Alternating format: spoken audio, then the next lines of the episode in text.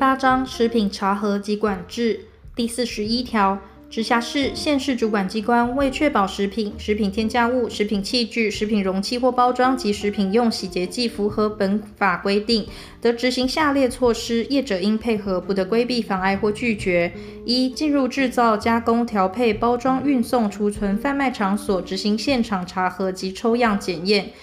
二、为前款查核或抽样检验时，得要求前款场所之食品业者提供原料或产品之来源及数量、作业、品保、贩卖对象、金额、其他佐证资料、证明或记录，并得查阅、扣留或复制之。三、查核或检验结果证实为不符合本法规定之食品、食品添加物、食品器具、食品容器或包装及食品用洗洁剂，应予封存。四、对于有违反第八条第一项、第十五条第一项、第四项、第十六条，中央主管机关依第十七条、第十八条或第十九条所定标准之余者，得命食品业者暂停作业及停止贩卖，并封存该产品。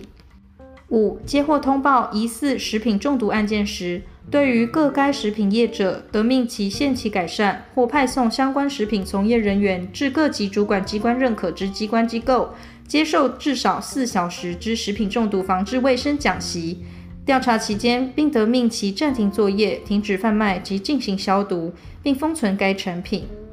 中央主管机关于必要时，亦得为前项规定之措施。第四十二条，前条查核、检验与管制措施及其他应遵行事项之办法，由中央主管机关定之。第四十二之一条，为维护食品安全卫生。有效遏止厂商之违法行为，警察机关应派员协助主管机关。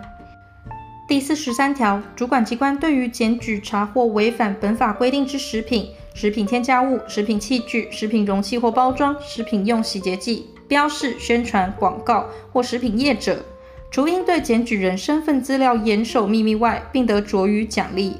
公务员如有泄密情事，应依法追究刑事及行政责任。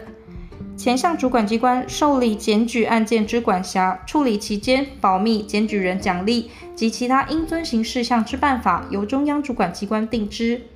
第一项检举人身份资料之保密，与诉讼程序异同。